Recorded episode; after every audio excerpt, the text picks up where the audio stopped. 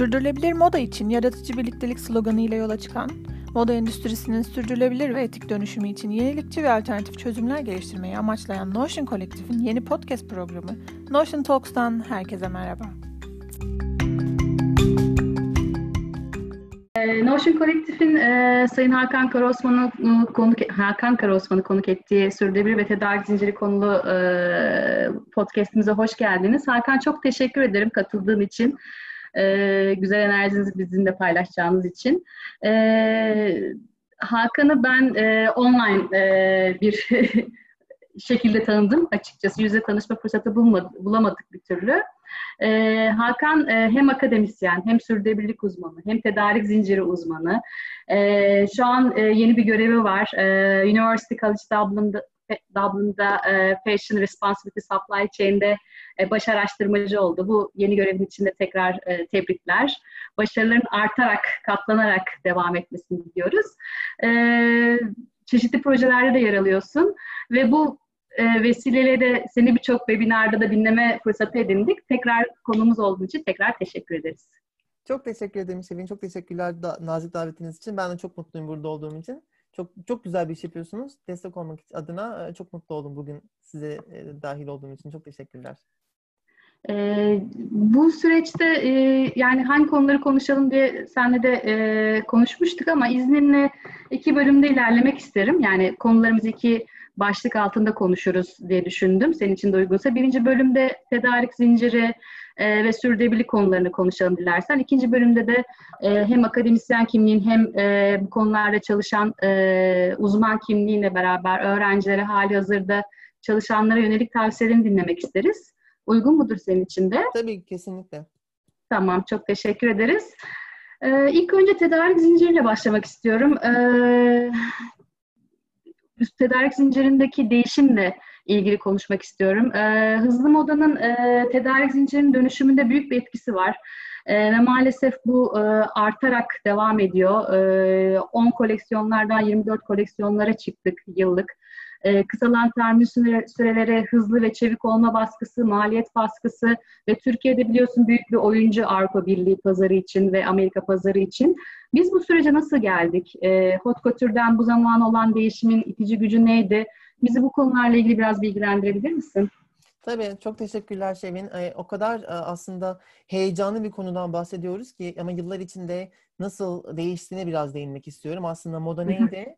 Moda nereye geldi? Morey'nin moda nereye gidiyor? O anlamda e, çok da teşekkürler böldüğümüz için konuyu. Çünkü hep aynı şeyi söylüyorum. İnsanların moda ve sürdürülebilirlik konusunda yaklaşımları maalesef bazen çok e, yüzeysel kalıyor. Çünkü detayına girmeden bazı şeyleri konuşuyoruz. Ama aslında detayına girdiğimiz zaman işin içine farklı disiplinler giriyor. İşin içine çok farklı konseptler giriyor. Ve ben hep şu örneği veriyorum aslında. Sürdürülebilir moda bir e, soğan o soğanı soymaya başladığımız zaman o kor yani o işte cücüğüne inmek gerçekten çok zor. Çünkü ağlayamadan, gözlerin yaşarmadan maalesef cücüğe inemiyorsun. Dolayısıyla soğan örneğinin hep, hep, hep altını şu şekilde çiziyorum bir şeye e, üstünü açtığımız zaman altından başka katmanlar çıkıyor. O yüzden bugün sizlerle o katmanları biraz yavaş yavaş açmayı çok istiyorum. İnsanların algısı biraz e, değişsin. Biraz bilim üzerinden konuşalım. Nereye gidiyoruz ama nasıl bir şekil bir şeyler nasıl değişmeni üzerine. E, öncelikle başlamadan eğer araya İngilizce terimler kaçarsa veya ben bir şeyleri doğru söyleyemezsem Türkçe çok özür diliyorum. Dolayısıyla onun da en başta izleyicilerimizin affına sığınalım. E, araya bazen İngilizce bazı terimler kaçarsa lütfen Şevin sen beni uyar. E, o zaman başlayalım hikayemize. Ben e, modaya hakikaten çok gönül vermiş biriyim. Çünkü en başta şunu söylemek istiyorum. Benim annem terziydi. Ben e, çocukluğum boyunca evimizde annemin e, bir ev işçisi olarak e, oluşturduğu o güzel e, elbiseler içinde büyüdüm. İşte modeller, e, o kağıtlar, kristaller, iğneler, kumaşlar vesaire. O zamanlar çok aslında bilmeden çocuk yaşlarda tedarik zincirinin nasıl işlediğini görme şansım oldu. Çünkü annem bir ev işçisiydi. Dolayısıyla annemin çalıştığı hiç kimse birebir marka değildi. Annem bizim e, terminolojide agent dediğimiz aracılar üzerinden çalışıyordu. Ne demek bu? Ben e, çocukluğumdan çocukluğum itibariyle annene beraber e, plastik torbalarla elbiseleri aracılara götürüp işte annemin de e, diktiği veya işte e, embroidery e, taşları işlediği, işte kristalleri işlediği elbiselerin parça başına annemin parasını alırdık. Dolayısıyla o yıllar içinde zaten çok hani benim e, kafamda yer etti. Benim yolculuğumda ben mühendisim. Mühendisimin arkasından son 6 yıldır sadece sas, e, moda tedarik zinciri çalışıyorum. Ama benim e, altyapım sürdürülebilirlik. Yani şu son 10-14 yıldır Türkiye'de e, lisansını bitirdikten sonra Avrupa'da eğitim ve sonrasında master, doktora, çift anadallı doktorayı bitirdikten sonra şu son 10-13 yıllık yıl süreci içinde sürdürülebilirlik içinde çok e, kendime yer etmeye çalışıyorum. Çünkü aslında benim için sürdürülebilirliğin eş değeri saygı ve empati. Maalesef içinde bulunduğumuz süreç içinde her şey o kadar hızlı ilerliyor ki globalizasyon, e, globalization dediğimiz küreselleşmeyle beraber şu son 20 yılda kat ettiğimiz yol çok önemli ama maalesef bazı şeylerin e, bedelini çok ağır ödüyoruz.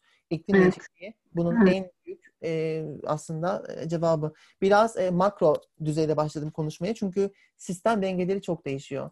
Eğer modaya dönecek olursak şunu söylemek istiyorum. Moda endüstrisinin en önemli aslında e, katma değeri iş gücüdür, insandır. Moda tedarik zincirlerini makineler oluşturmuyor, insanlar oluşturuyor. Çünkü moda endüstrisi maalesef e, insan gücüyle çalışan bir endüstri ama moda endüstrisi insan gücünü çok e, aslında e, saygıyla eline tutmayan bir endüstri oldu. Çünkü tedarik zincirleri çok genişledi, dinamikler çok değişti küreselleşmeyle beraber bütün dünyada şu an bir erişim ağı var tedarik zincirleri konseptinde ve dolayısıyla şu an eğer biz e, tedarik zincirini değer zinciri olarak değerlendirirsek işte bunun içine e, e, aparat tedarikçilerini de alırsak işte diğer servisleri de alırsak moda sektörü için şu an içinde bulunduğumuz sistem 300 milyon insan kişi barındırıyor. Dolayısıyla 300 milyon insan e, bu değer zincirini oluştururken benim sorum şu. Biz bu insanlara değer veriyor muyuz? Benim araştırma konum ve aslında çıkış noktam buydu. Şu son e, 6 yıldır da yolculuğum içinde tedarik zincirleri, tedarik zinciri nasıl değişti? Biz modaya nasıl ihanet ettik? Ve o insanları nasıl aslında biraz koruyabiliriz? Benim yapmaya çalıştığım hikaye bu. İrlanda'daki yeni pozisyonum Avrupa Birliği'nden bir e, ödül kazandık. Bu ödülle evet, beraber... Ondan da bahsetmeni isteyeceğim ilerleyen evet, zamanlarda. O, ödül, o ödülle beraber e, yapmak istediğimiz şey bu sistemde aslında nasıl bir sistem yaratabiliriz ki bu sistem insanlara gerçek anlamda eşitlik, adalet ve e, hakkaniyet götürsün. Moda sektörüne çalışan insanlar gerçek anlamda korunsun, e, e, onun, onların değerlerine saygı gösterilsin ki bu sistemi bu kadar önemli kılan insanların seslerini duyabilirim. Benim e, araştırma konum bu. O anlamda e, ilerleyen dakikalarda da örnekler vereceğim ama senin sonra gidersek e, ben biraz hikayeyle başlamak istiyorum. Hot couture'dan bahsettin. Hot couture aslında evet. e, modanın e, ortaya çıkış, kendini yaratış e, hikayesiydi. Hot couture kişiye özel kıyafetti ve aslında hani tekstil e, materyal yani e, şey um, kumaş her zaman en önemli ve en e, pahalı üründü yüzyıllar içinde. Manchester'da e, sanayi devrimi başladığı zaman aslında biz e, şunu gördük ki orada üretilen kumaşlar bir ülkeyi kalkındırdı. Orada çok bir endüstri e, oluştu. İnsanlar işte fabrikalar açıp tekstilleri daha hızlı üretmeye başladılar. Orada başladı aslında sosyal eşitsizliğin moda sektörü içinde kendini entegre edişi. Biz o zamanlar zaten aslında baktığımız zaman his, e, tarih kitaplarına o zamanlarda bu aslında e, sosyal eşitsizliği tedarik zincirlerini görmeye başladık. Çünkü her şey daha hızlı üretime e, kendini e, yönlendirmişti sistem içinde. Ama yıllar içinde ne oldu? Tüketim çok arttı. Çünkü iki, özellikle İkinci Dünya Savaşı'ndan sonra insanlar Avrupa'da e, çok çalıştı ve Avrupa Savaş'tan sonra çok zarar görmüştü. Ama kendini iş gücüyle e, kalkındırdı. İnsanların gelir düzeyi arttı. Dolayısıyla işte biraz da şey satın alma gücü artınca insanlar daha fazla ürün almak istedi. Baktığımız zaman modanın yolculuğunu aslında hot couture zaten 60 ve 70'lerde kendini luxury ile beraber farklı farklı kategorilere e, zaten e, dahil etmeye başladı. Hot couture yani o bespoke terziye gidip senin ölçülerine göre yapılan kıyafetler sonra kendini e, şeylerde, e, dükkanlarda, mağazalarda biraz daha butik e, üretimle farklı farklı sayıda, farklı farklı ölçülerle kendini yer etmeye başladı. Sonrasında ne oldu? Moda haftaları bütün dünyada trendlerin takip edildiği ve trendlerin paylaşıldığı bir e, konsepti. 50 yıl önce bu şekilde geliştirildi. Ama biz yıllar içinde moda dünyasındaki o defilelerde sanat gücü hep kendini çok göstermişken, hep en önemli tasarımcıların sanatı gerçekten kullanıp kıyafetleri oluşturduğu o muazzam defileleri görüp sonrasında onların üretim sürecinde onları üretmeye çalıştığımız bu tedarik zinciri sürecini e, küreselleşmeyle beraber sonrasında başka çok farklı e, ekonomik e, anlaşmalar sonucunda bazı kotaların kaldırılması, dünyadaki e, ticari e, anlaşmaların değişmesiyle beraber aslında moda tedarik zincirleri kendini çok global bir e, süreç içine almış oldu. Burada şunu söylemek istiyorum. Öncesinde tedarik zincirleri daha lokaldi, daha küçüktü, daha kısaydı. Ama biz e, ticari anlaşmaları yaparak ya da işte bazı e, ihracat, ithalat kotalarını değiştirerek şu son 20 yıl süre içinde moda tedarik zincirlerini çok global bir hale dönüştürdük. Ama diğer taraftan bir şey de değişti. Tüketim gücü arttığı halde insanlar modayı daha fazla talep göstermeye devam ettiği halde luxury e, hep biraz üst düzeyde kaldı. Biraz e, daha pahalı ürünler, ham madde kalitesinden, işçilikten e, veya o bu nedenden ötürü luxury her zaman biraz daha üst tabakaya hitap etti. Ama orta gelir grubu yükselmeye başladı. Ve e, işte maalesef e, e, sosyal eşitsiz, eşitsizlikten bahsediyoruz. E, ama orta kesim de artmaya başladığı zaman insanların cebine giren para biraz daha farklılaşmaya veya biraz daha fazlalaşmaya başladığı zaman talep arttı. Burada ne oldu? Fast fashion doğdu. Fast fashion dediğimiz aslında hızlı tüketim modanın özellikle lüks e, markalarının yaptığı tasarımları görüp o trendleri takip edip o trendleri okuyup o trendlerin herkesin toplum düzeyinde ulaşabileceği e, seviyede, ulaşabileceği e, fiyatlarda ürün üretme anlamına kurulmuş bir felsefeydi. Okey, çok güzel. Ama burada biz bir şey yanlış yaptık. Küreselleşmeyle, küreselleşmenin başında getirdiğimiz bu değişim, bu reform aslında win and win dediğimiz İngilizce'de herkesin kazanacağı bir anlaşma gibiydi. Neden? Biz aslında e, farklı farklı ülkelere, az gelişmiş ülkelere veya daha fakir ülkelere diyelim iş götürecektik. Orada yapılan ürünler de batı ülkelerine veya e, orta gelirin biraz daha a, a, arttığı gelişmekte olan ülkelere ucuz mal getirecektik. Herkes aslında sonunda mutlu olacaktı. Ama ne oldu? Biz işte yıllar içinde yine bu sistemi çökerttik. İnsanoğlunun bir şeyleri iyi niyetlerle üretip sonrasında onu beceremeyişlerle beraber kriz yaratması gündemi.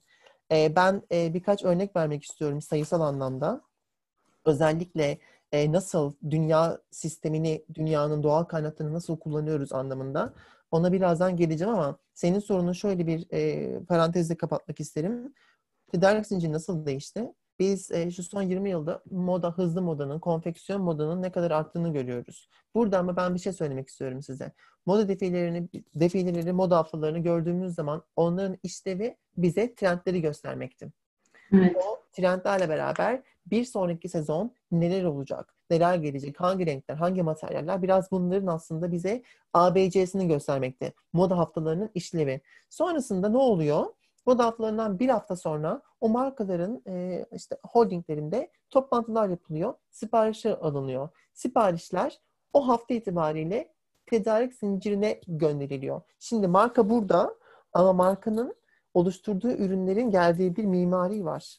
Ham maddeye kadar giden bir tedarik zinciri. İşte tedarik zinciri bu. Tedarik zincirine üzerimize gelen kıyafetlerin veya artık ben moda sektörünü konuştuğum için hep modaya gidiyorum. Ama bu tedarik zinciri bütün e, konseptlerde aynı işleve sahip. Ürünlerin ham maddelerine kadar ki giden yolculukta orada işte çalışan insanlar o ürünün içine giren bütün e, input maddelerinin aslında geldiği bir sistem. Biz e, moda defilelerinin 6 ay önce yapılmasının bir nedeni var. Çünkü defilelerin e, aslında bize gösterdiği kıyafetler e, şey e, sample, e, model bir tane yapılıyor. Orada yapılan e, talep ve insanlardan gelen işte buyer dediğimiz onları satın alacak olan grupların ya da işte e, büyük e, alışveriş e, merkezlerinin sahipleri ya da hani e, artık e, ürününü alacak olan grup kimse o gruplardan gelen siparişlere göre biz ürünleri üretmeye başlıyoruz. O ürünün üretiliş süreci 6 ay. Yani defilenin gösterildiği o ilk e, bizim tüketici olarak gördüğümüz o andan ürünlerin mağazaya gidene, gidene kadarki süreci bütün tedarik zincirine geçen süre 6 ay gibi bir e, pencere. Fast Fashion'la beraber biz aslında bir tedarik zinciri, bir lojistik reformu yaptık. O süreci iki haftayı düşürdük. Şu an bir ürünün üretiminden ürünün mağazaya girişi arasındaki süreç sadece iki hafta.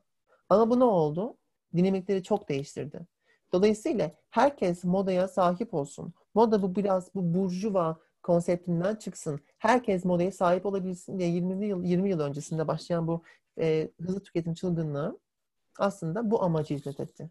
İnsanlara ucuz modayı verelim, güzel modayı verelim. Herkes bu hikayeye dahil olsun. Aslında çıkış amacı insanların kendini daha iyi hissetmesiydi. İnsanları ürünlere götürebilmekti. Ama ne oldu? Yine suyunu çıkarttık tabiri caizse. Çünkü çok fazla tükettik. Burada en önemli problem aslında şunu da söylemek istiyorum. Moda sektörünün dahil olduğu çok farklı kaynak çeşitleri, kaynak grupları var. Ama benim için en önemlileri sosyal kaynaklar. Bunun içine iş gücü, insanlar giriyor. Doğal kaynaklar çünkü çok fazla su kullanıyoruz. Çok fazla e, doğal kaynağı tüketiyoruz. Ve aslında bir de yaratıcı, e, creative e, kaynaklar giriyor. Çünkü tasarımcı arkadaşlarımız var bizi dinleyen. Hayallerini sokuyorlar o tasarımlara. Bir şeyi kağıt üzerine tasarlamak sadece aslında bir parça yaratmak değil. Kendin hikayeni anlatman, kendini kendini e, ifade etmen. Ve benim için modanın şöyle çok güzel bir özelliği var. Sen bir ürünü kullanırken aslında kendi kişiliğini konuşturuyorsun ve kendini temsil ediyorsun. Dolayısıyla bizim rüyalarımıza da biraz telaffuz e, ve e, tercüme oluyor kullandığımız ürünler. Dolayısıyla biz bu kaynakları, bahsettiğim üç kaynağı çok doğru kullanamadık. Ve şu an modanın geldiği noktada bu lojistik reformu ile beraber bir tüketim çılgınlığı var. 15 yıl öncesine nazaran şu an %60 daha fazla ürün üretiyoruz bütün dünyada. 200 milyar parça yaklaşık bütün e, dünyada bir yıl içinde üretilen moda e, parçası. Yani sayı olarak 200 milyar adet ürün üretiliyor. Ama kullandığımız ürünlerin de yüzde kırkını dolaplarımızda sadece bir kere giyiyoruz veya giymiyoruz. Dolayısıyla sistem dinamikleri çok değişti. Hot couture ile beraber başlayan o insanı kendini ifade etmek için kullandığı moda ritüeli zaman içinde kendini sadece ticari kaynaklardan ve ticari amaçlardan e, nem almış bir e, ticari döngüye dönüştürdü. Ve biz o döngü içinde maalesef bütün kaynaklarımızı çok hor kullandık ve dolayısıyla modanın şu an geldiği noktada e, oluşturduğumuz sistem aslında kendini gösterdi ki bozuk ve kırık. Şu an yapmaya çalıştığımız şey insanlara biraz bilgi vermek ki o sistemi nasıl doğru kullanabilelim, nasıl düzeltebilelim. Çok e, çok güzel toparladın. E, bahsettiğin gibi e, bu dönüşümde e, dönüşümü beceremedik. E, kötü şekilde yönettik. Bazı bedeller ödedik ve önlem alamazsak daha çok bedel ödeyeceğiz. Görünen bu. Mesela karbon emisyonu bakımından şu an %10'unu oluşturmakta moda. %26'sı öngörülüyor 2030 yılında, 2050 yılında. Ve e, ayrıca nüfus artışı da var e, beklenen ve bununla beraber belki iki katına çıkacak üretilen ürünler.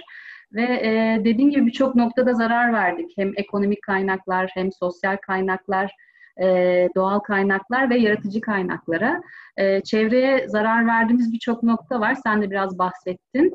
E, ayrıca tabii sadece çevreyle dediğin gibi bunu sınırlamamak gerekiyor. Bunun sosyal yönü de var. E, ve e, dediğin gibi mesela ben yaratıcı kaynaklar kısmını fazla literatürde görmemiştim. Ona da sen değinmiş oldun. Genelde çevre ve sosyal e, kaynaklar olgusu üzerinde şekilleniyor.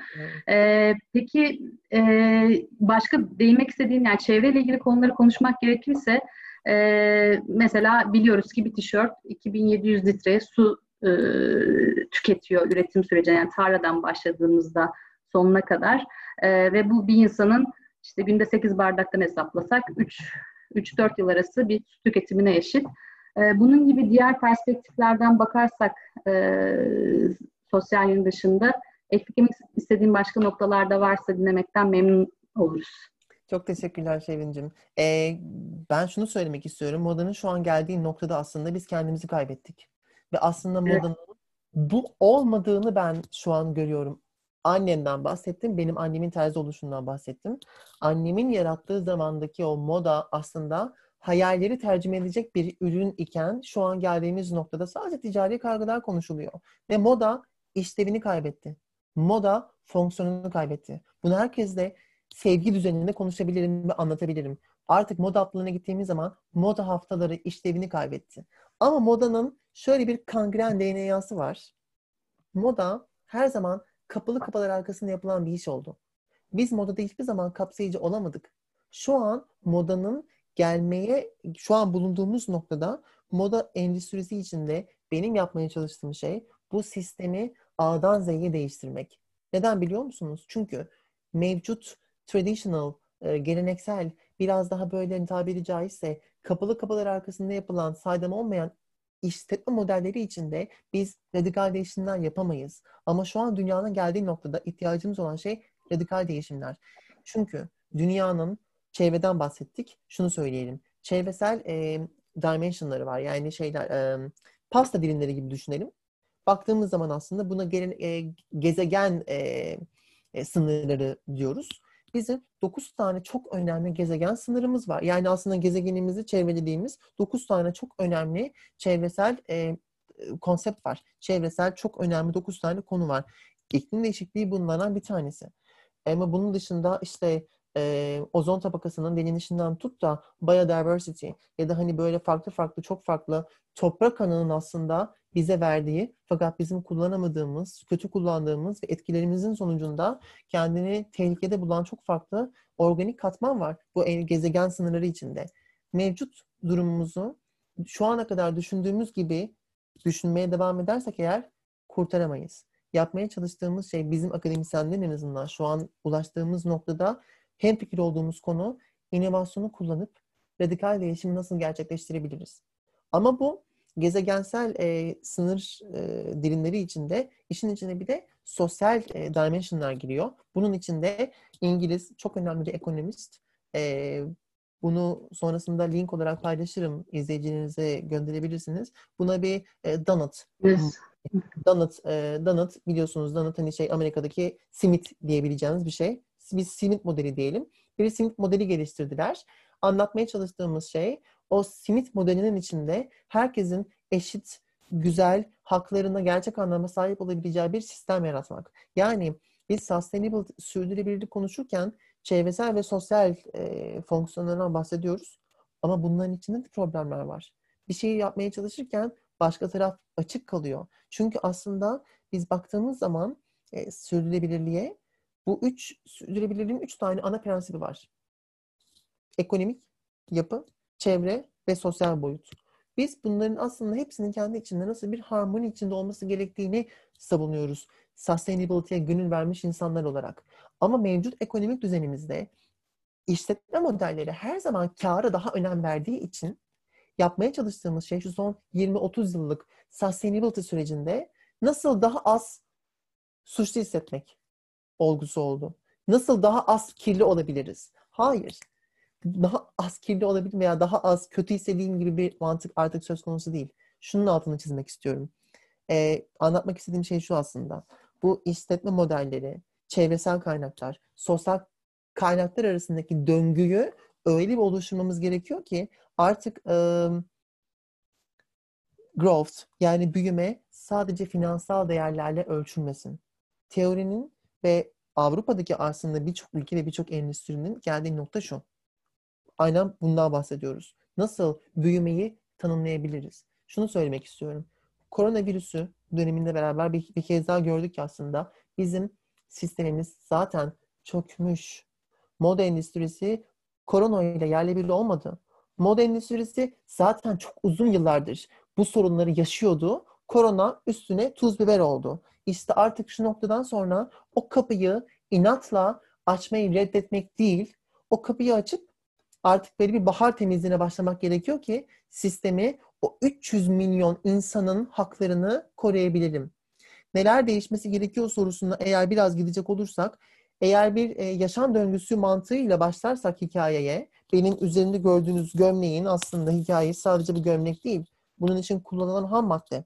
Ham maddede kastım işte o pamuk topraklarında kullanılan işte o e, pamuk tarlasında çalışan işçiler. Sonra oradan gelen pamukların değirmenlerde kumaşa dönüşüne kadar ki geçen sürede ham madde olarak nasıl hangi aşamalardan geçtiği. Sonra kumaşın işte fabrikalarda farklı farklı işlemlerden geçip boyanması vesairesi o su bu su. Yani bu ürün bana gelene kadar aslında milyonlarca insanı görüyor. Ama burada soru şu. Bizim tedarik zincirinde kimlerin bizim tedarik zincirimizin içinde olduğunu biliyor muyuz? Hayır. Bunu bilen işletme sayısı çok az. Çünkü tedarik zincirleri şu an geldiğimiz noktada çok karışık, çok kalabalık. Biz e, haritayı çizemiyoruz. Ben tedarik zincirini A'dan Z'ye gösterebilen çok az marka biliyorum. Onların da her ürün grubu için buna cevapları yok. Dolayısıyla aslında ürüne sadece ürün olarak bakmayalım. O ürünün bize kazandırdığı veya bize anlatmak istediği hikayeyi oluşturan bir ordu var. Tedarik zinciri boyutunda. Dolayısıyla o insanların da gerçekten bu ürünün içinde birer e, kahraman olduğunu düşünüp o sistemi o şekilde değerlendirelim. Yani 5 liraya aldığımız bir ürünün zaten hiçbir şekilde etik anlamda hiç kimseye faydası olmuyor. Biz her şeyden önce kullandığımız ürünün hangi kimyasal maddelerle boyandığını bilmiyoruz. Kendimizi çok büyük bir zarar veriyoruz. Bak kanser oranı ne kadar arttı şu son 20-30 yıl içinde. Bu e, kendi sağlığımıza aslında çok büyük bir tehlike barındırıyoruz. Bu sadece hızlı tüketim değil. Aynı şey lüks moda markaları için de geçerli. Tedarik zincirleri kalabalıklaştıkça kontrollerimiz artıyor. E, pardon, kontrollerimiz, e, kontrol şansımız azalıyor. Ne olduğunu göremiyoruz. Bu sefer ne oluyor? Bir kağıt e, audit. Yani audit'i nasıl çeviririz? Denetim. Evet. Denetim. Sosyal e, denetim yapılıyor, çevresel denetim yapılıyor. Evet. Şirketlere. Ama bizim problemimiz şu. O denetimlerde neyin denetlendiğini anlamıyoruz. Ve aslında şunu gösteriyor ki bize araştırma sonuçları denetim e, yapılan e, fabrikaların veya işte üretim ağlarının çoğu aslında çok büyük sorunlara sahip. Rana Plaza 2013 yılında çöktü. 1300 kişi yanlış bir şey söylemeyeyim. 1100 e, veya 1300 yani binden fazla kişi evet. hayatını kaybetti. Bu moda dünyasının, moda tarihinin en kanlı e, katliamı oldu. O işte kaç bilmem kaç katlı Rana Plaza içinde çalışan insanlar o binaya girmek istemediler. Çünkü binanın duvarlarında çatlaklar vardı. Ama e, patronları insanları günün sonunda veya ayın sonunda maaşlarını almama teklidiyle maalesef o e, üretim e, alanına soktuğu için insanlar daha e, shift e, Vardiya başlamadan önce. başlamadan başlamak üzereyken Öyleyken, evet. sürece çöktü. Ama biz şunu gördük ki aslında Rana Plaza denetimden geçmiş bir binaydı.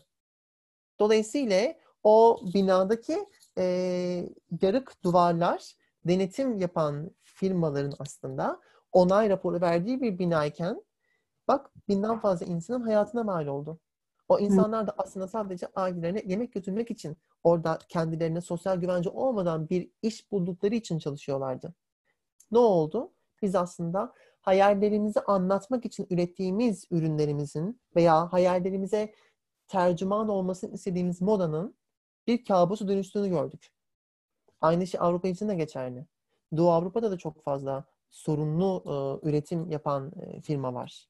Aynı şey bizim ülkemiz için de geçerli.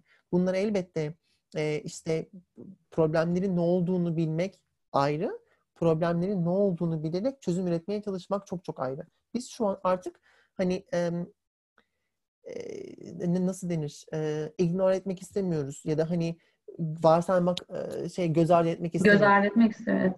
Maalesef artık problemlerimiz bunlar. Hep beraber konuşalım, ortak düzeyde çözümler bulalım. İstediğimiz bu. Peki bunun için ne gerekli? Evvela sorunlarımızın ne olduğunu anlamak için bizim hep birlikte aynı dili konuşuyor olmamız lazım. Tedarik zincirleri bu kadar karışıkken o tedarik zincirlerinde nelerin olmadığını anlamak için bizim insanlara gitmemiz lazım. denetim formlarıyla değil, ilişkiler üzerinden tedarik zincirindeki insanların sorunlarını anlamamız lazım. En başta şunu söylemek istiyorum. Değişim yapmak için dinlemek gerekiyor. Bu top down dediğimiz bu yukarıdan baskıyla veya yukarıdan e, her ne kadar destek olduğunu söylese de insanlar yukarıdan yapılan destekler aşağıdaki insanların seslerini eğer duymuyorsa işte buradaki mekanizmada bir kırıklık var. Biz moda endüstrisinde bunu gördük. Ve şu an aslında yapmak istediğimiz, değiştirmek istediğimiz hikaye bottom up. Yukarıdan aşağıya. İnsanların, yardıma ihtiyacı olan insanların neye ihtiyacı olduğunu anlayalım. O insanlara onlarla çözüm üretelim. Bu aynen benim e, ödül kazandığım projede yapmaya çalıştığımız şey şu. Şunu söylemek istiyoruz. Bir şey düzeltmeye çalışırken başka açıklar veriyoruz.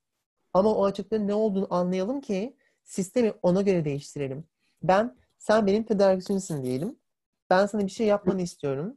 Yapmanı istediğim şey e, benim bir hedefime ulaşmama sağlam yardım edecek.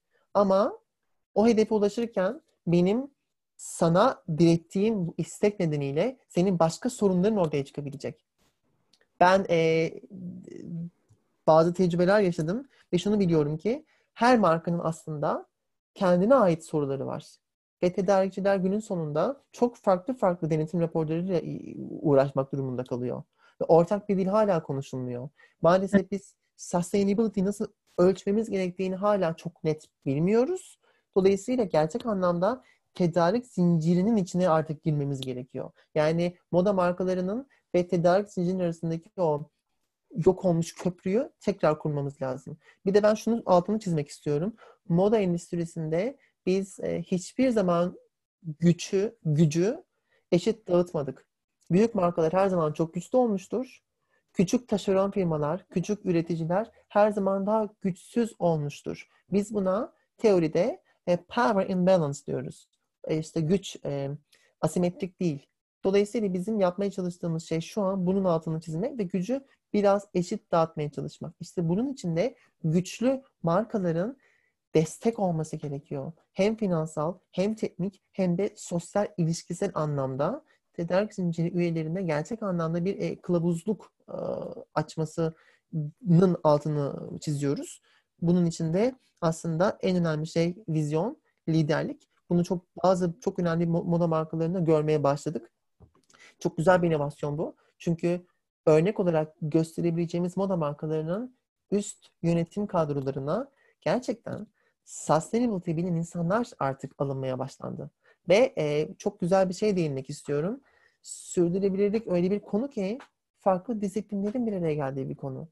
Moda ve sürdürülebilirlik sadece tasarımcıların tasarımcıların yapabileceği bir şey değil. Bir markanın da yapabileceği bir şey değil. Kolektif bir bilinçle bizim e, toplu halde bir e, kolaborasyonla, e, işbirliğiyle bir şeyleri değiştirmemiz lazım. Ama bunu yaparken de şunun altını çizmek istiyorum. Moda endüstrisindeki işbirliğini sağlarken sadece tasarım konuşmayalım. Kimyayı konuşalım.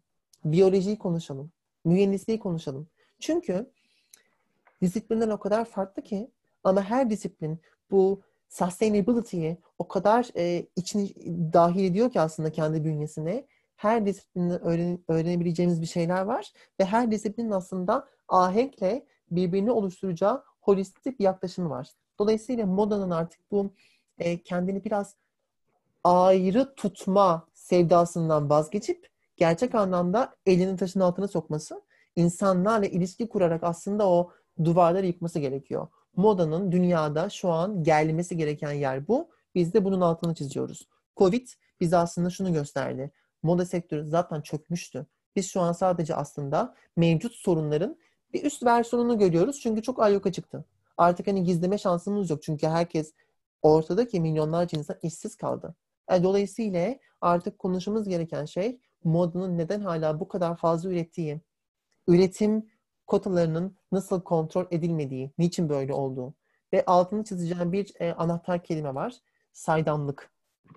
Evet. Neler olduğunu, tedarik zincirinde neler olduğunu bilmediğimiz için kontrol edemiyoruz, çözüm getiremiyoruz. İşte artık bundan sonra amaç bizim yapmamız gereken şey gerçekten tedarik zincirimizde bizim için üretim yapan, üretim yapan insanların aslında nasıl sorunlar yaşadığını anlayıp onlarla onlar için ortak çözümler geliştirme felsefesi. Çok güzel noktalara değindin. Ee, aslında değişim dediğin gibi başladı. Ee, belki iğmesi biraz düşük. Ee, Rana Plaza bunda etkili oldu. Ee, belki Birleşmiş Milletler'in sürdürülebilir kalkınma amaçlarını yayınlaması etkili oldu. Ee, bu değişim Avrupa'da daha çok hissediliyor Türkiye oranla baktığımızda. Yani biz de en azından Notion kolektif olarak hani etkinlikler yapıyoruz, gözlemliyoruz, konuşuyoruz. Ee, nispeten e, daha az ama tabii e, Türkiye'nin Avrupa'ya e, ürün ihraç etmesinin de payı var. Yani oradaki değişimden tabii ki buradakilerin e, tedarik zincirinde etkilenmesi gerekiyor. Senin dediğin gibi sürdürülebilirlikte bir e, karmaşa var aslında. E, dediğin gibi bir sürü her şirketin kendine özgü denetim standartları çıkıyor. Bu sadece e, tedarik zincirinin denetlenmesi anlamında değil, raporlar anlamında da maalesef böyle bir sorun var. E, sürdürülebilirlik raporlarına bakıyorum. Yani benim alanım gereği bakıyorum. E, orada da bir e, aynı dil yok. E, herkesin vurgulamak istediği şey farklı. Bazı evet. sürdürülebilirlik ve sosyal sorumluluğu karıştırıyor vesaire. Ama senin dediğin gibi bu süreç, keşke böyle bir süreç yaşamasaydık. Ee, ama bu süreç e, sanırım bu değişimi hızlandıracak gibi hissediyorum. E, çeşitli raporlar yayınlanıyor, sen de takip ediyorsundur. E, tüketim daha bilinçli tüketim, e, tabii ekonomik boyutu da var bunun. Daha az ve bilinçli tüketime doğru kayacak deniliyor.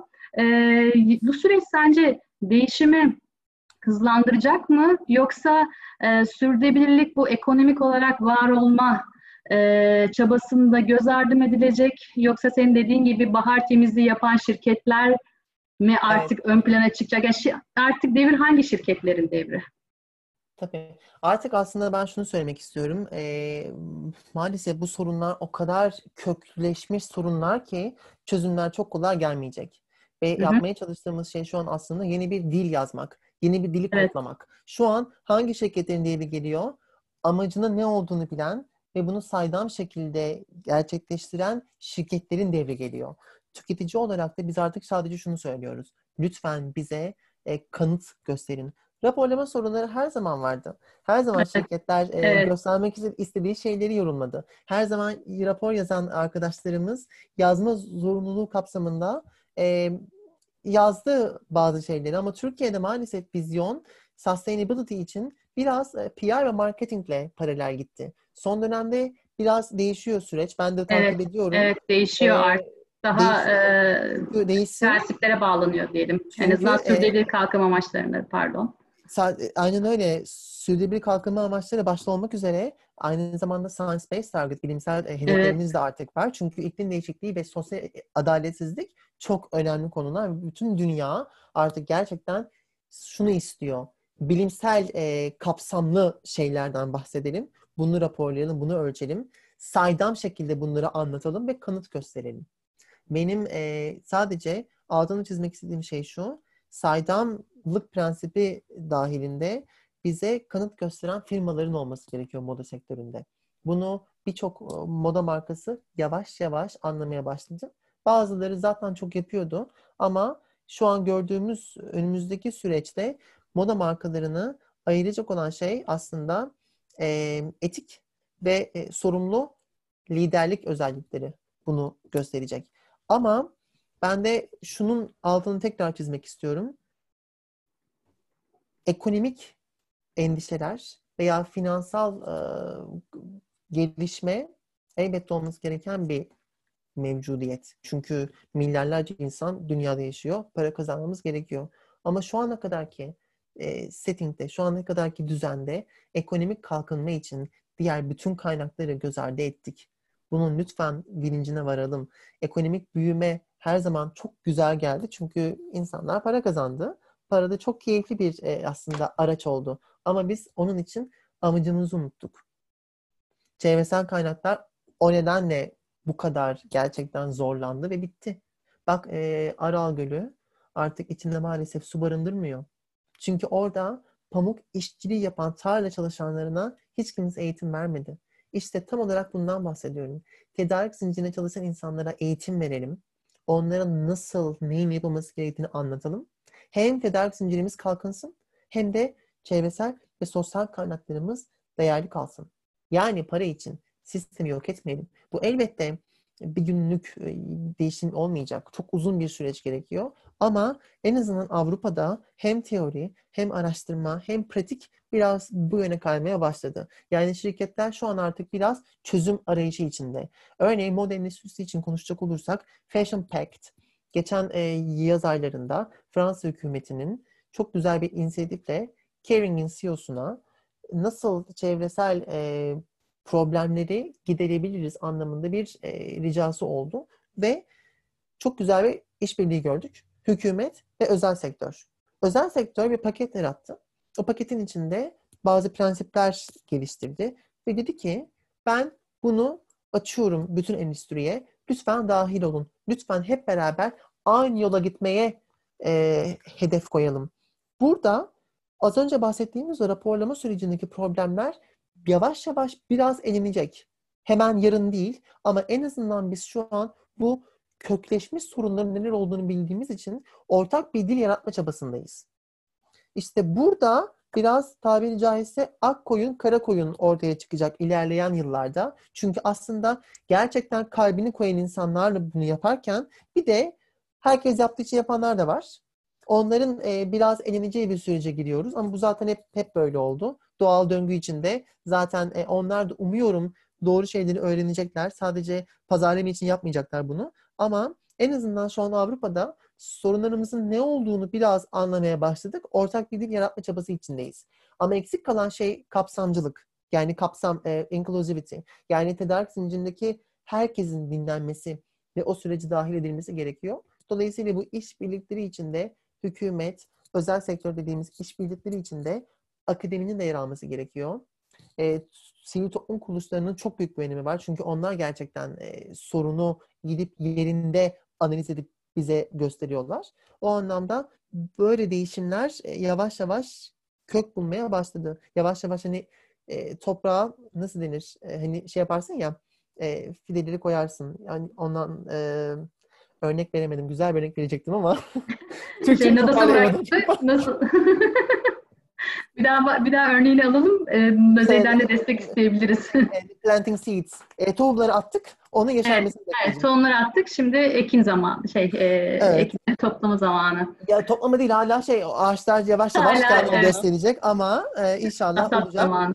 E, bir de e, şeyin çok altını çizmek istiyorum. Avrupa'da şu an geldiğimiz noktada şunun e, sorusunu çok soruyoruz. Alternatif modeller neler? Hem işletme, hem tedarik zinciri, hem de e, ürün ham maddesi anlamında. Örneğin bak çok güzel bir örnek verdin az önce bahsederken. E, bir tişörtün 27 bin litre su kullandığından bahsettik. Korkunç bir rakam. Ama zaten e, işin içine pestisit ya da işte hani kimyasal maddeler girdiğinde bir de insanın eliyle oluşturulmuş ürünler de girdiğinde polyester gibi o zaman işte dünyanın sonunu biraz daha hızlı getiriyoruz. Çünkü maddeler çok karışıyor. Bunun ayrıştırılması asla söz konusu olmuyor. Dolayısıyla aslında bizim e, atık hiyerarşisi içinde anlatmaya çalıştığımız şey mantıklı kullanalım. Güzel kullanalım. Değiştirelim. Atmayalım. Ve yenisini de mümkün olmadığı sürece almayalım. Bu elbette aslında bizim tek taraflı söyleyeceğimiz bir şeyken toplumun bilinçle algılaması gereken bir konu. Bir şey söylemek istiyorum. Ben Milano'da yaşıyorum ve biz burada şeydeydik, lockdown, karantinadaydık. 10 hafta sonra açıldı ve biz Milano'da Avrupa'nın ilk vurulan şehri olduk koronavirüsü hadisesi sürecinde. Bir haftadır yavaş yavaş yavaş yavaş açılması beklenen her şey açıldığı gibi e, herkes sokaklarda ve herkes alışveriş merkezlerinde. Ciddi misin? Evet ve ben e, şu son 6 haftadır e, hızlı tüketimi biraz eleştirelsel e, eleştirisel e, yönde anlatırken, biraz mantıklı tüketim oluşturmanın altını çizerken insanların biraz daha mantıklı tüketeceğini umuyordum. Ama şu an gördüğüm resim bunu birazcık aslında sorgulatıyor. Ama yılmayacağız. Anlatmaya devam edeceğiz. İnsanlar öğrenecek. En azından e, bu kolektif bir bilinçle bazı şeyleri biz vurguladığımız sürece değişimi aslında biz getireceğiz. İnşallah e, güzel şeyler olacak. Ama unutmadan bir şey söylemek istiyorum. İnovasyona değinmek istiyorum. İnovasyon evet. sürecinin gerçekten çok önemli bir yeri var. Ee, Türkiye özellikle Avrupa'ya yakın olan bir coğrafya olduğu için modern dünyası için çok önemli bir hub oldu. Her zaman çok önemli e, ürünlerin aslında ham maddeden dönüştürüldüğü bir coğrafya oldu Türkiye. Türkiye'nin özellikle lojistik ve tedarik zinciri kontrolünü arttırma için çok anahtar bir yeri olacak. Çünkü biz koronavirüsü sonrasında şunu gördük ki büyük ve globale yayınlaş, yayılmış tedarik zincirlerini kontrol etmek ve gidip sorunları çözmek çok zor. Dolayısıyla Türkiye'nin jeopolitik konumu itibariyle Avrupa'ya yakın oluşunun çok büyük bir avantajı var. Dolayısıyla Türkiye'deki tekstil sektörü daha da büyüyecek ve çok önemli bir yere gelecek. Ben bunun sinyallerini Avrupa'da görüyorum. Bunu da söylemek istiyorum. Ama şunu da altını çizmek istiyorum. Avrupa'nın vizyon olarak geldiği yer gerçekten sustainability ve responsibility. Bunu yapmak isteyen şirketler yani sorumluluk ve etik değerlere önem veren şirketler şu an Türkiye'ye biraz daha hızlı girmeye başlayacaklar ve aslında Türkiye'nin önemi biraz daha artacak. İşte burada Türkiye'deki bütün firmaların çok önemli bir sınavı var. Bu süreci nasıl değerlendireceğiz? Nasıl aslında Avrupa'nın gitmek istediği hem çevresel hem sosyal değerleri biz nasıl yorumlayacağız? Nasıl işin içine entegre edeceğiz ki biraz daha um, ayırt edici özelliğimizi biraz daha güçlendirelim. Şu an Türkiye'nin sınavı e, aslında oradaki bütün o taşıran firma, taşeron firmaların çok güzel bir avantajı var. E, onun Avrupa'nın gittiği yeri çok güzel e, kodlayıp onu aksiyona dökme gibi bir e, ödevimiz var şu an. Bütün Türkiye'de e, moda sektörüne gönül vermiş insanlar için. Dolayısıyla birkaç e, örnek vermek isterim. Tabii ki. Avrupa, Avrupa nereye gidiyor? E, Birleşmiş Milletler'in SDG dediğimiz e, sürdürülebilir e, kalkınma hedeflerinin 17 tanesi içinde elbette hepsine ulaşmak bir endüstrinin görevi değil. O endüstrilerin ortak işbirliklerine girmesi gerekiyor. O işbirliklerini yaparken sosyal ve çevresel çok fazla e, tansiyon var. Yani bir şeyi doğru yapmaya çalışırken diğer tarafta açıklar veriyoruz. Bir örnek vermek isterim. Bu tansiyon nasıl biraz hacim kazanabilir kafamızda? Şu an e, döngüsel ekonomi değil mi? Döngüsel ekonomi diyoruz. Evet, Döng- evet döngüsel ekonomi. Döngüsel, döngüsel ekonomide mesela şunu sorguluyoruz şu an. Ham maddeler atıklardan gelecek ve biz bu evet. şekilde ham maddeleri gereksiz yere üretmeyeceğiz. Mevcut maddeler kullanılacak. Mesela burada soru şu. Avrupa'nın şu an vizyonu içinde e, kendine sorduğu ve geliştirmek istediği nokta şu. O zaman iş gücünü nasıl farklı şekilde kullanabilirim? Nasıl yeni iş kolları yaratabilirim? Ya da hani bir örnekte bir şey düzeltmeye çalışırken negatif anlamda bir etkisi olacaksa bunu nasıl e, ortadan kaldırabilirim? Yani biraz holistik bir düşünme vizyonu var şu an Avrupa'da geldiğimiz noktada. Bunu anlama, anlama çabasındayız. Türkiye'ye önerim gerçekten bir sorunun tek cevabı olduğunu düşünmeyelim. O cevabı çözüm üretimiyle beraber geliştirmeye çalışırken farklı farklı disiplinlerin de aslında bu çözümün içinde olabileceğini gerçekten düşünüp işbirliklerine girelim. İşbirliğiyle beraber biraz farklı düşünelim. Avrupa'nın vizyonuna biraz yaklaşalım. İnovasyon çok önemli. Şu an moda dünyasında ham maddeler o kadar çılgın örneklerle yapılıyor ki örneğin portakal kabuğundan onun içindeki e, selülozdan e, ipeğe çok yakın, ona çok benzer bir kumaş üreten bir arkadaşım var İtalya'da.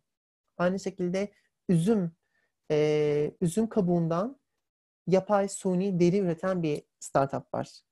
İşte ananası duyduk, muzu duyduk, kaktüsü geçen hafta ben bir tane seminerinde ele aldım. Kaktüsten yapay suni deri oluşturan bir e, şirket var Meksika'da. Yani teknolojinin aslında bize çok çok önemli bir e, ivmesi var. Onu kullanmayı bilirsek. Ama bunun için hep, hep aynı şeyi söylüyorum.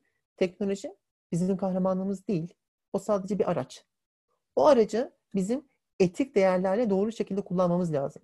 İşte burada işin içine insan e, aklı, insan zekası, insan yaratıcı gücü ve insanın kalbi giriyor. O yüzden teknolojiyi değerlendirirken lütfen etik olalım. Lütfen doğru, doğru şeyleri yapalım. Kısa e, vadeli hesaplarla uzun vadedeki resmi tehlikeye atmayalım. Bizim bütün dünyada yaptığımız şey tam olarak bu oldu kısa amaçlı e, gelirler veya kısa amaçlı döngüler için uzun vadedeki resmi mahvettik. O yüzden şu an yapmaya çalıştığımız şey yarını kurtarmak. Dolayısıyla e, başka bir örnek vermek isterim. Tasarım okuyan arkadaşlarımızın lütfen döngüsel ekonominin konseptini anlamalarını rica ediyorum. Nasıl ürünü oluştururken e, hangi prensiplerle tasarıma değinelim ki o ürünün hem hayat döngüsü uzasın hem ilk hayat döngüsü bittikten sonra başka döngülere de kendini katabilsin. Yani circular economy konseptini nasıl tasarıma entegre edebiliriz biraz anlamalarını rica ediyorum. Ürünleri amaçla üretelim. Moda fonksiyonunu kaybetti. Bundan sonra modayı yapacak olan arkadaşlarımızın bize o fonksiyonu geri getirmesi lazım. Fonksiyona bahsetmişken moda haftaları, moda haftaları bitti. Artık bundan sonra hiç kimse eski moda haftalarının o görkemin, şöhretini veya işte onun bize, bize kazandırdığı o ışıkları hayal etmesi gibi bir durum söz konusu olmayacak. İşlevini kaybetti. İşte bu 50 yıl önce kurulan işletme modeli şu an için artık o kadar e, demode ki bizim e, bunu idrak etmeye başladığımız bu süreçte artık çözüm geliştirmemiz gerekiyor. Dolayısıyla benim herkese söylemek istediğim şey şu. Değişimin başladığını görelim. Nelerin değişmesi gerekiyor bunu anlayalım. Ama çözümü başkalarından beklemeyin. Hepimiz aslında çözümün bir, bir parçasıyız. Dolayısıyla kolektif bilinçte herkesin yapabileceği çok güzel şeyler var. Benim tek ricam bu. Ee, çok güzel söyledin. Hepimiz çözüm birer parçasıyız ve kolektif bilinç de bunu getiriyor. Aynı bizim Notion kolektifte yapmak istediğimiz şey gibi aslında. Ee, çok güzel şeylerden bahsettin. Etik ve sorumlu liderlikten bahsettin. Tedarik zincirindeki eğitimden bahsettin. Teknolojinin önemi, kaybolan değerler, fonksiyonlar, onun yerine tekrar getirilmesi. Burada e, dedim ki insan e, önemli faktör yine insan, çözüm üretecek olan insan ama insanın kalbiyle ve aklıyla, e, etik değerleriyle üretmesini bekliyoruz ya da teknolojiyi o şekilde kullanmasını e, istiyoruz ve bekliyoruz bu dönüşüm için. E, tabii bunların başına baktığımızda bu sefer en başa geldiğimizde yine bir eğitim sorunu ortaya çıkıyor. Şimdi tedarik zincirinin eğitimi var, o ayrı. Bir de bu yeni gelecek olan arkadaşlar, işte tasarımcılara öğütler verdim, döngüsel ekonomiyi çalışın. Çok boyutlu olarak bakın. E, multidisipliner bakın dedin. E, Türkiye'deki e, müfredata baktığımda, hani şimdi akademisyen kimliğine baktığımda maalesef sürdürülebilirlik e, ders olarak çok az yer almakta ve çoğu üniversite e, seçmeli ders olarak yer almakta. E, Avrupa'daki müfredata baktığımda işte bazı yayınlar için e, taradığımda birçok üniversitede zorunlu ders olarak görüyorum ve e, sadece hani sürdürülebilirlik değil, sürdürülebilirliğe yönelik, sürdürülebilir kalkınma amaçlarına yönelik dersler var, projeler bekleniyor öğrencilerden. E, bunlarla ilgili e, en azından bizim dinleyen genç arkadaşlarımıza da ne kendileri nasıl geliştirebilir? Senin çalıştığın üniversitelerde sürdürülebilirlik eğitimi e, nasıl yer buluyor? Evet müfredatta neler var ve senin e, bu konuya yönelmendeki motivasyonu merak ediyordum aslında konuya başlarken ama sen bahsettin zaten.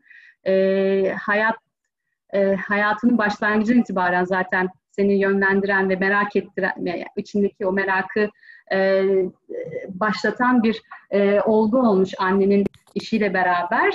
E, herkesin motivasyonu farklı.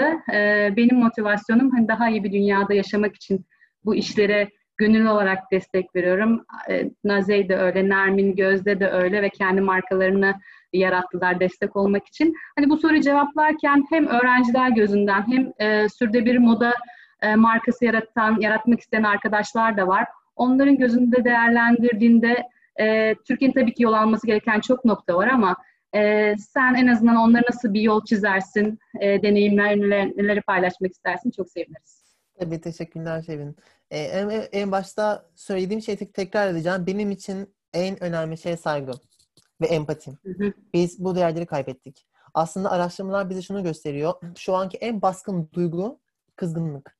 İnsanlar bütün dünyada çok kızgın. Çünkü aslında biz hayallerimizi kaybettik. Ama yarattığımız sistem bunu maalesef biraz daha ilme kazandırdı. Yani o kadar koşturduk, o kadar koşturduk ki en başta neden koşmaya başladığımızı unuttuk. Dolayısıyla moda öznesine gelecek olursak Lütfen şunu hatırlayalım.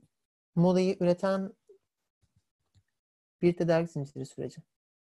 O ürünlerin arkasında milyonlarca insan var. Saygıyı sadece ismini gördüğümüz tasarımcılara değil, o tasarımcıların hikayelerini ve tasarımlarını hayata geçiren gerçek kahramanlara biraz aktaralım. Yani ben hep şu metaforu kullanıyorum. Artık ışıkları, kameraları üzerine çekebilme gücü olan insanların o ışıkları başka yerlere göndermesi lazım.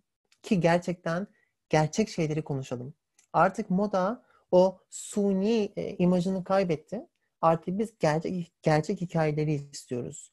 Eğitime gelecek olursak eğer arkadaşlarımız şunu gerçekten gönül, canlı gönülden söyleyebilirim. Bir kere ne olursa olsun lütfen yabancı dilimizi geliştirelim. Biz de hepimiz Türküz. Yıllar içinde yabancı dillerimizi kendi kendimize öğrendik. İmkanlar, imkanlar dahilinde artık ne yapılabilir bilmiyorum ama imkanı olmayan insanlara ben çok önemli yollar kat ettiğini hayatımda gördüm, tecrübe ettim. Lütfen İngilizceyi bir kere cebimize koyalım. Kaynak anlamında okullar, müfredatlar bilemiyorum. Ama bir ak- akademisyen olarak ben iki şey söyleyeceğim. Öğrenciler için elinizin altındaki interneti lütfen doğru amaçlar için kullanın. Mutlaka sosyal medya hesaplarında e, takip ettiğiniz eğlence amaçlı şeyler de vardır ama öğretici amaçlı çok güzel kanallar da var. Onların içinde zaten artık eğitimin ücretsiz olmasının altını çizdiğimiz akademinin geldiği şu anki noktada en azından Avrupa'da arkadaşlarımızın kendilerine done kazandırabileceği, eğitim alabileceği çok fazla kanal var. Ben sonrasında birkaç link paylaşırım sizinle. Her hafta çok farklı podcastler, çok farklı newsletterlar, modanın veya sustainability'nin geldiği noktayı anlatan çok güzel kaynaklar var. Evvela kendimizi kendi vizyonumuz dahilinde geliştirmeye e, e, açık tuttuğumuz sürece kaynaklarımız var önümüzde. Sadece burada neye bakmamız gerektiğini biraz idrak etmemiz gerekiyor. Doğru kaynağı, doğru kaynağı alıp onları okumak, sorgulamak ve inanmak değil, soru sormak, onun üzerine gitmek. Benim altını çizeceğim şey şu. Lütfen okuduğumuz her şeyde gözü kara inanmayalım, soru soralım. Şimdi arkadaşlarımıza bunu söyledim. Gelelim akademisyenlere. Avrupa'nın geldiği noktada şu an, ben Avrupa'dayım 10 yıldır. Burada Avrupa'da yaşıyorum, çalışıyorum. Burada bir e, vizyon kazandım. 20 20 yaşından işte 30'lu yaşlara kadar e, geçen gelişim sürecinde Avrupa'yı çok e, harmanladığım için buradaki örnekleri verebilirim. Artık biz burada sustainability yani sürdürülebilirliği altını vurgulayarak konuşmuyoruz. Müfredatın içinde. Artık hangi fakülteye gidersek gidelim konuştuğumuz tasarım ise zaten sustainability bir hayat felsefesi olduğu için bu prensibi biz müfredata dahil ettik. Dolayısıyla hani bir dersi seçmek veya o dersi seçmemek gibi bir e, durum söz konusu değil. Biz kalite yönetimi okuturken de ben kalite yönetimi okuttum. Onun için de sustainability benim için en e, merkezdeki değerdi. Ama bunu işte sürdürülebilir kalite yönetimi olarak vurgulamadık. O kalite yönetimiydi. Ama öğrencilere o felsefeyi verdik. Aynı şey lojistik yönetimi için geçerli. Lojistik konuşurken bunları konuşuyoruz. Lojistik sürecindeki insanların da nasıl bu süreci dahil edilmesi gerektiğini, onların haklarının nasıl savunulması gerektiğini, e, design, tasarım okuyan arkadaşlarımız için bu an şu an verdiğimiz e, dersler içinde atıklardan nasıl ürün yapılabilir? Ama büyük soru şu, varlıklarımızın, kaynaklarımızın sınırlı olduğunu biliyor musunuz? İşte bunu öğretmeye çalışıyoruz. Bunu söylemeye çalışıyoruz ki biz e, artık e, içinde bulunduğumuz düzende e, varlık kaynaklarımızın nasıl sınırlı olduğunu bilincine varalım ve sistem için gerçek anlamda nasıl sustainability'ye entegre etmiş şekilde bir şeyler değiştirelim, bir şeyler geliştirelim. Ama burada çok teşekkür ederim. Çok güzel bir şey söyledin. Eğitim. Eğitim içimizden başlıyor. Ama eğitimi verecek olan öğretmenlerimizin de gerçek anlamda kendini bunu dahil etmesi gerekiyor. Şimdi ben şunu rica edeceğim. Herkesten şunu şunu şunu şunu rica ediyorum. Bizim görevimiz bilgi üretmek. Üretilen bilgilere elbette destek vermek için gecemizi günümüze katıp çalışıyoruz. Teori üretiyoruz. Lütfen okuyalım. Kendimizi geliştirelim. Biz de kendimizi geliştirelim. Yani okullarımızda yani müfredatlar bunu desteklemiyorsa öneriler götürelim. Eğer sistem e, buna izin vermiyorsa ya da hani çok e, karmaşık bir dinamik varsa orada bilemiyorum. O zaman biz dokunabildiğimiz kadar insana dokunalım. Yani konuştuğumuz şeyler zaten çok keyifli, çok güzel şeyler. Saygı, empati, sevgi. Bunları anlatalım. Yani ben e, maalesef şunu görüyorum. Yine bir şeylerin değişmesini başkalarından beklemeyelim. Akademisyenlerin erişim ağında çok fazla makale var. Binlerce, milyonlarca makale var literatürde. Lütfen biz de okuyalım, kendimizi geliştirelim. Öğrenciler bize vizyon kazanmak için, ben hep şunu söylüyorum. Ben öğretmen değilim. Benim yapmaya çalıştığım şey bir facilitator. Ben e, sahneye çıktığımda ya da e, ders e, vermek için sınıfa girdiğimde orada öğretmen öğrenci ilişkisi kurmak istemiyorum. Ben ne anlatmaya çalışıyorum en başından beri hikayemde? ilişki. O anda benim yapmaya çalıştığım şey bir sohbet yaratmak. Elbette bir e, seviye, bir teori, bir structure var. Ama bunun içinde insanların vizyonuna nasıl biraz daha ivme kazandırabilirim? Benim derdim bu. Herkesin de bunu yapmasını istiyorum.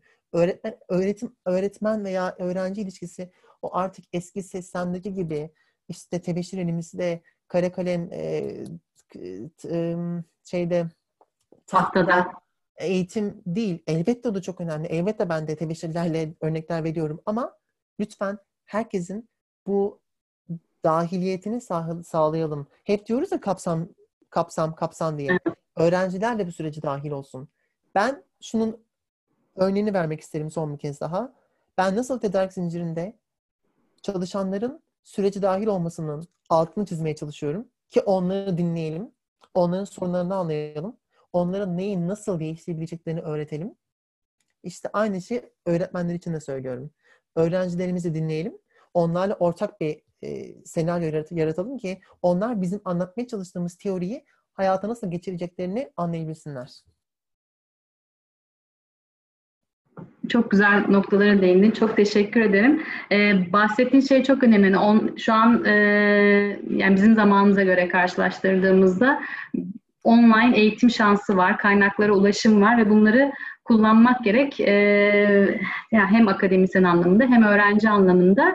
E, ben de bu fırsat, yani bu dönemde e, seni çok güzel webinarlarda dinledim. Çok e, keyifliydi ve çok bilgilendiriciydi benim için. Özellikle bu Fashion Revolution Walk Italia ve World'le beraber yaptığım bir webinar serisi vardı. E, hemen hemen her konuya değinmeye çalışıyorsunuz. E, materyalinden tutun, işin felsefesine kadar. Çok güzeldi. E, bunun gibi başka e, projelerin var mı? Yine böyle webinarlar var mı? E, artı bu bahsettiğin, ödül aldığın Horizon projesi var. E, ben onu birazcık biliyorum. E, belki onunla ilgili de e, başka projelerim vardır. Biraz da ondan bahsederek evet. e, sonlandırabiliriz diye düşünüyorum. Ee, sözü sana bırakıyorum tekrar. Çok teşekkürler, çok teşekkür ederim. Çok memnun oldum bu yayından. Ayrıca da çok teşekkürler e, bu son soruyla beraber biraz nasıl e, örnek Hı. verebilirim benim çalışmalarıma dair. Biz e, İtalya'da, ben İtalya'da Milano'da yaşıyorum e, son 5 yıldır. E, burada birkaç arkadaş bu sistem nasıl değişmeli diye kafa kafaya verdik ve aslında şunun altını çizdik. Multi-stakeholder collaboration. Burada çeviriyi sana bırakıyorum artık. Sen bunu güzelce çevirirsin. Multi stakeholder collaboration. Yani işte farklı ee, Çoklu paydaş e, buluşması diyeyim artık. Süper, çok teşekkürler. Koalisyonu.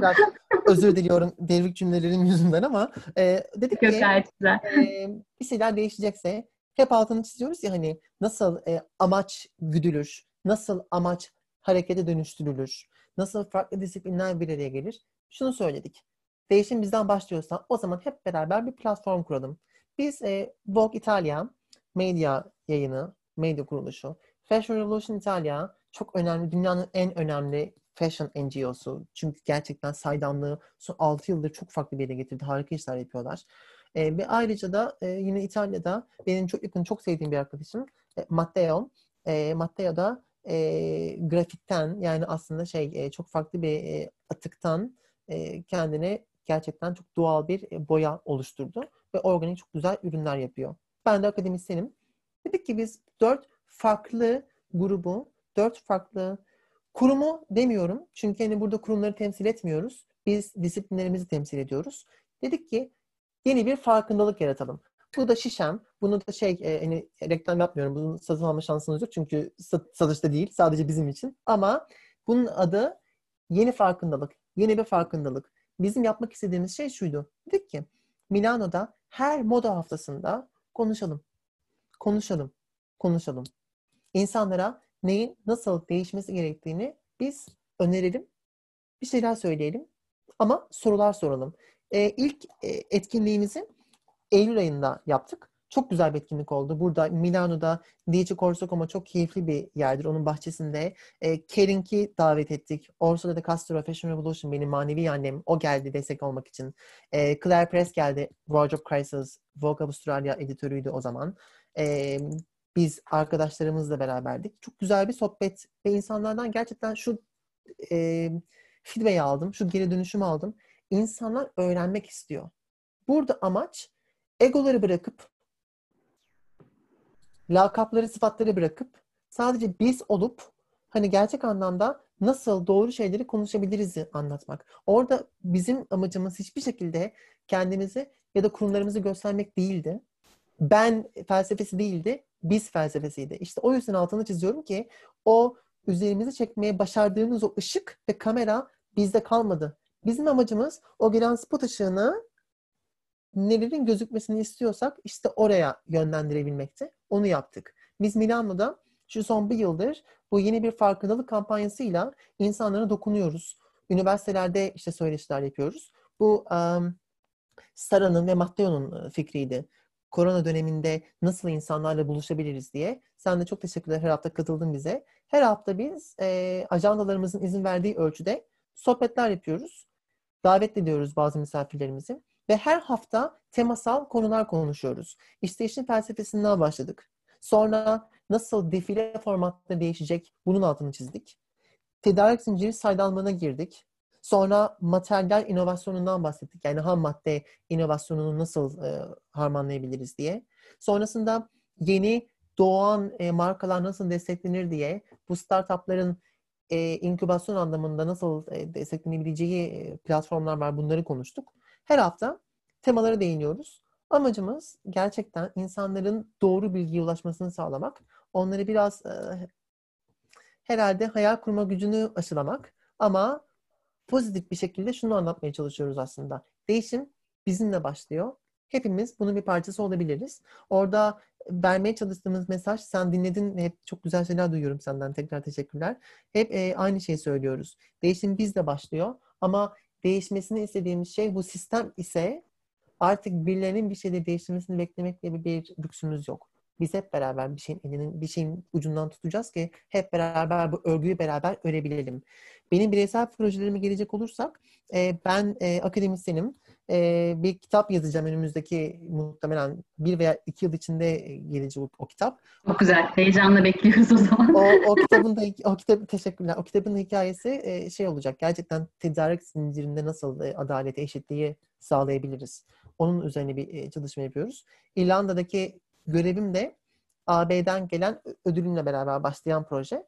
O projenin de e, aslında amacı gerçek anlamda tedarik zincirinin çevresel ayak izini azaltırken yapması gereken aktiviteleri yaparken yapmamız gereken e, adım adım pratikleri yap, yani practice yani e, işte yapmamız gereken her strateji hayata geçirirken nasıl adaleti, eşitliği, insan haklarını e, ortada gerçekten e, temin edebiliriz. Yani insanların haklarını nasıl koruyabiliriz o değişimi gerçekleştirirken. Yani benim amacım e, sistem bazında bir şeyde değiştirmek için küçük bir contribution, küçük bir e, destek vermek, küçük bir bilgi e, dağarcığı yaratmak. Ben şeye çok inanıyorum. Kolektif bilinç ve işbirliği. Benim bir mesajım size ulaşıyor. Sizin mesajınız bir başkasına. Hani böyle böyle domino taşı etkisiyle çalışmalarımı kullanmak istiyorum. Ee, İrlanda ile beraber yapacağımız projenin de şu an için söyleyemiyorum ama bir platformu olacak. O platformda da bizim e, devam edeceğiz. E, böyle hani e, söyleyemiyorum ama bilgilendirici an, aktivitelere e, belki. Evet yani o platformumuzun içinde herkesin kendine hikayeler çıkartabileceği, herkesin kendi cebine bilgi taşları doldurabileceği güzel e, şeylerimiz olacak. Yani yeni projem e, gerçek anlamda her e, kitlenin kendince bir şeyler öğrenebileceği bir e, platform oluyor. Onun için çalışıyoruz şu an. Çok yakında e, duyurusu yapılacak. Ama e, o şekilde yani zaten seve seve paylaşırım. E, bütün bilgi paylaşımlarım çıktıkça. Çok çok isteriz. Biz de e, Notion Kolektif ahalisine e, iletiriz. E, her türlü hesabımızdan. Süper. Hakan çok çok teşekkür Rica ederim. ederim. Yani bir... çok güzel, e, benim için çok keyifliydi. Umarım senin için de öyleydi ve dinleyenler Kesinlikle. için de öyle olur. Çok çok keyifli, çok keyif aldım. Çok teşekkürler. Şimdi bir şey geldi aklıma seninle konuşurken e, neler olacak demiştin. Evet Şimdi, evet lütfen. Projemle, projemle alakalı detaylar gelene kadar iki e, çok önemli etkinlik var önümüzde. Hani ben dahil olduğum için söylemiyorum ama söylemiyorum ama hakikaten hı hı. Sustainable Fashion ve nereye gidiyoruzu anlatacağımız 5 ve 8 e, Haziran'da Fashion Innovation Fashion Innovation evet. eventi var. E, ben orada 5 Haziran'da bizim saatlerimiz akşam saatleri olacak. E. İklim değişikliği ve döngüsel ekonominin e, form, e, panelini organize ediyorum. Alan MacArthur'la konuşuyor olacağız. E, orada hakikaten döngüsel ekonomi nereye gidiyor? iklim değişikliği için neler değişmek durumunda ve bu nasıl değiştirilebilir şeklinde bir e, panel organize ediyorum. Onun için 5 Haziran'da e, beklerim herkese ilgilenen arkadaşlarımızı. Bir de 18 Haziran'da Financial Times'la bir e, konferans yapıyoruz. Financial Times'ta bir keynote vereceğim. O keynote'da da tam olarak e, aslında e, bu adalet ve eşitlikten bahsediyor olacağız. E, onları da bekleriz. Linklerini gönderirim, paylaşırsınız ilgilenenleri. Tamam, tamam. Çok teşekkürler. 5 Haziran'dakine kaydolmuştum. 18 Haziran'da heyecanla bekliyorum. Ee, bunu da duyuralım tekrar biz de Notion Kolektif'ten. Ee, çok, çok teşekkürler Hakan bize vakit ayırdığın için. Rica ederim. Çok memnun kaldım. Çok teşekkürler. Çok güzel bir iş yapıyorsunuz. Her zaman e, takipçinizim. Çok teşekkürler. Herkese sevgiler olsun buradan. Sağ olun. Sevgiler.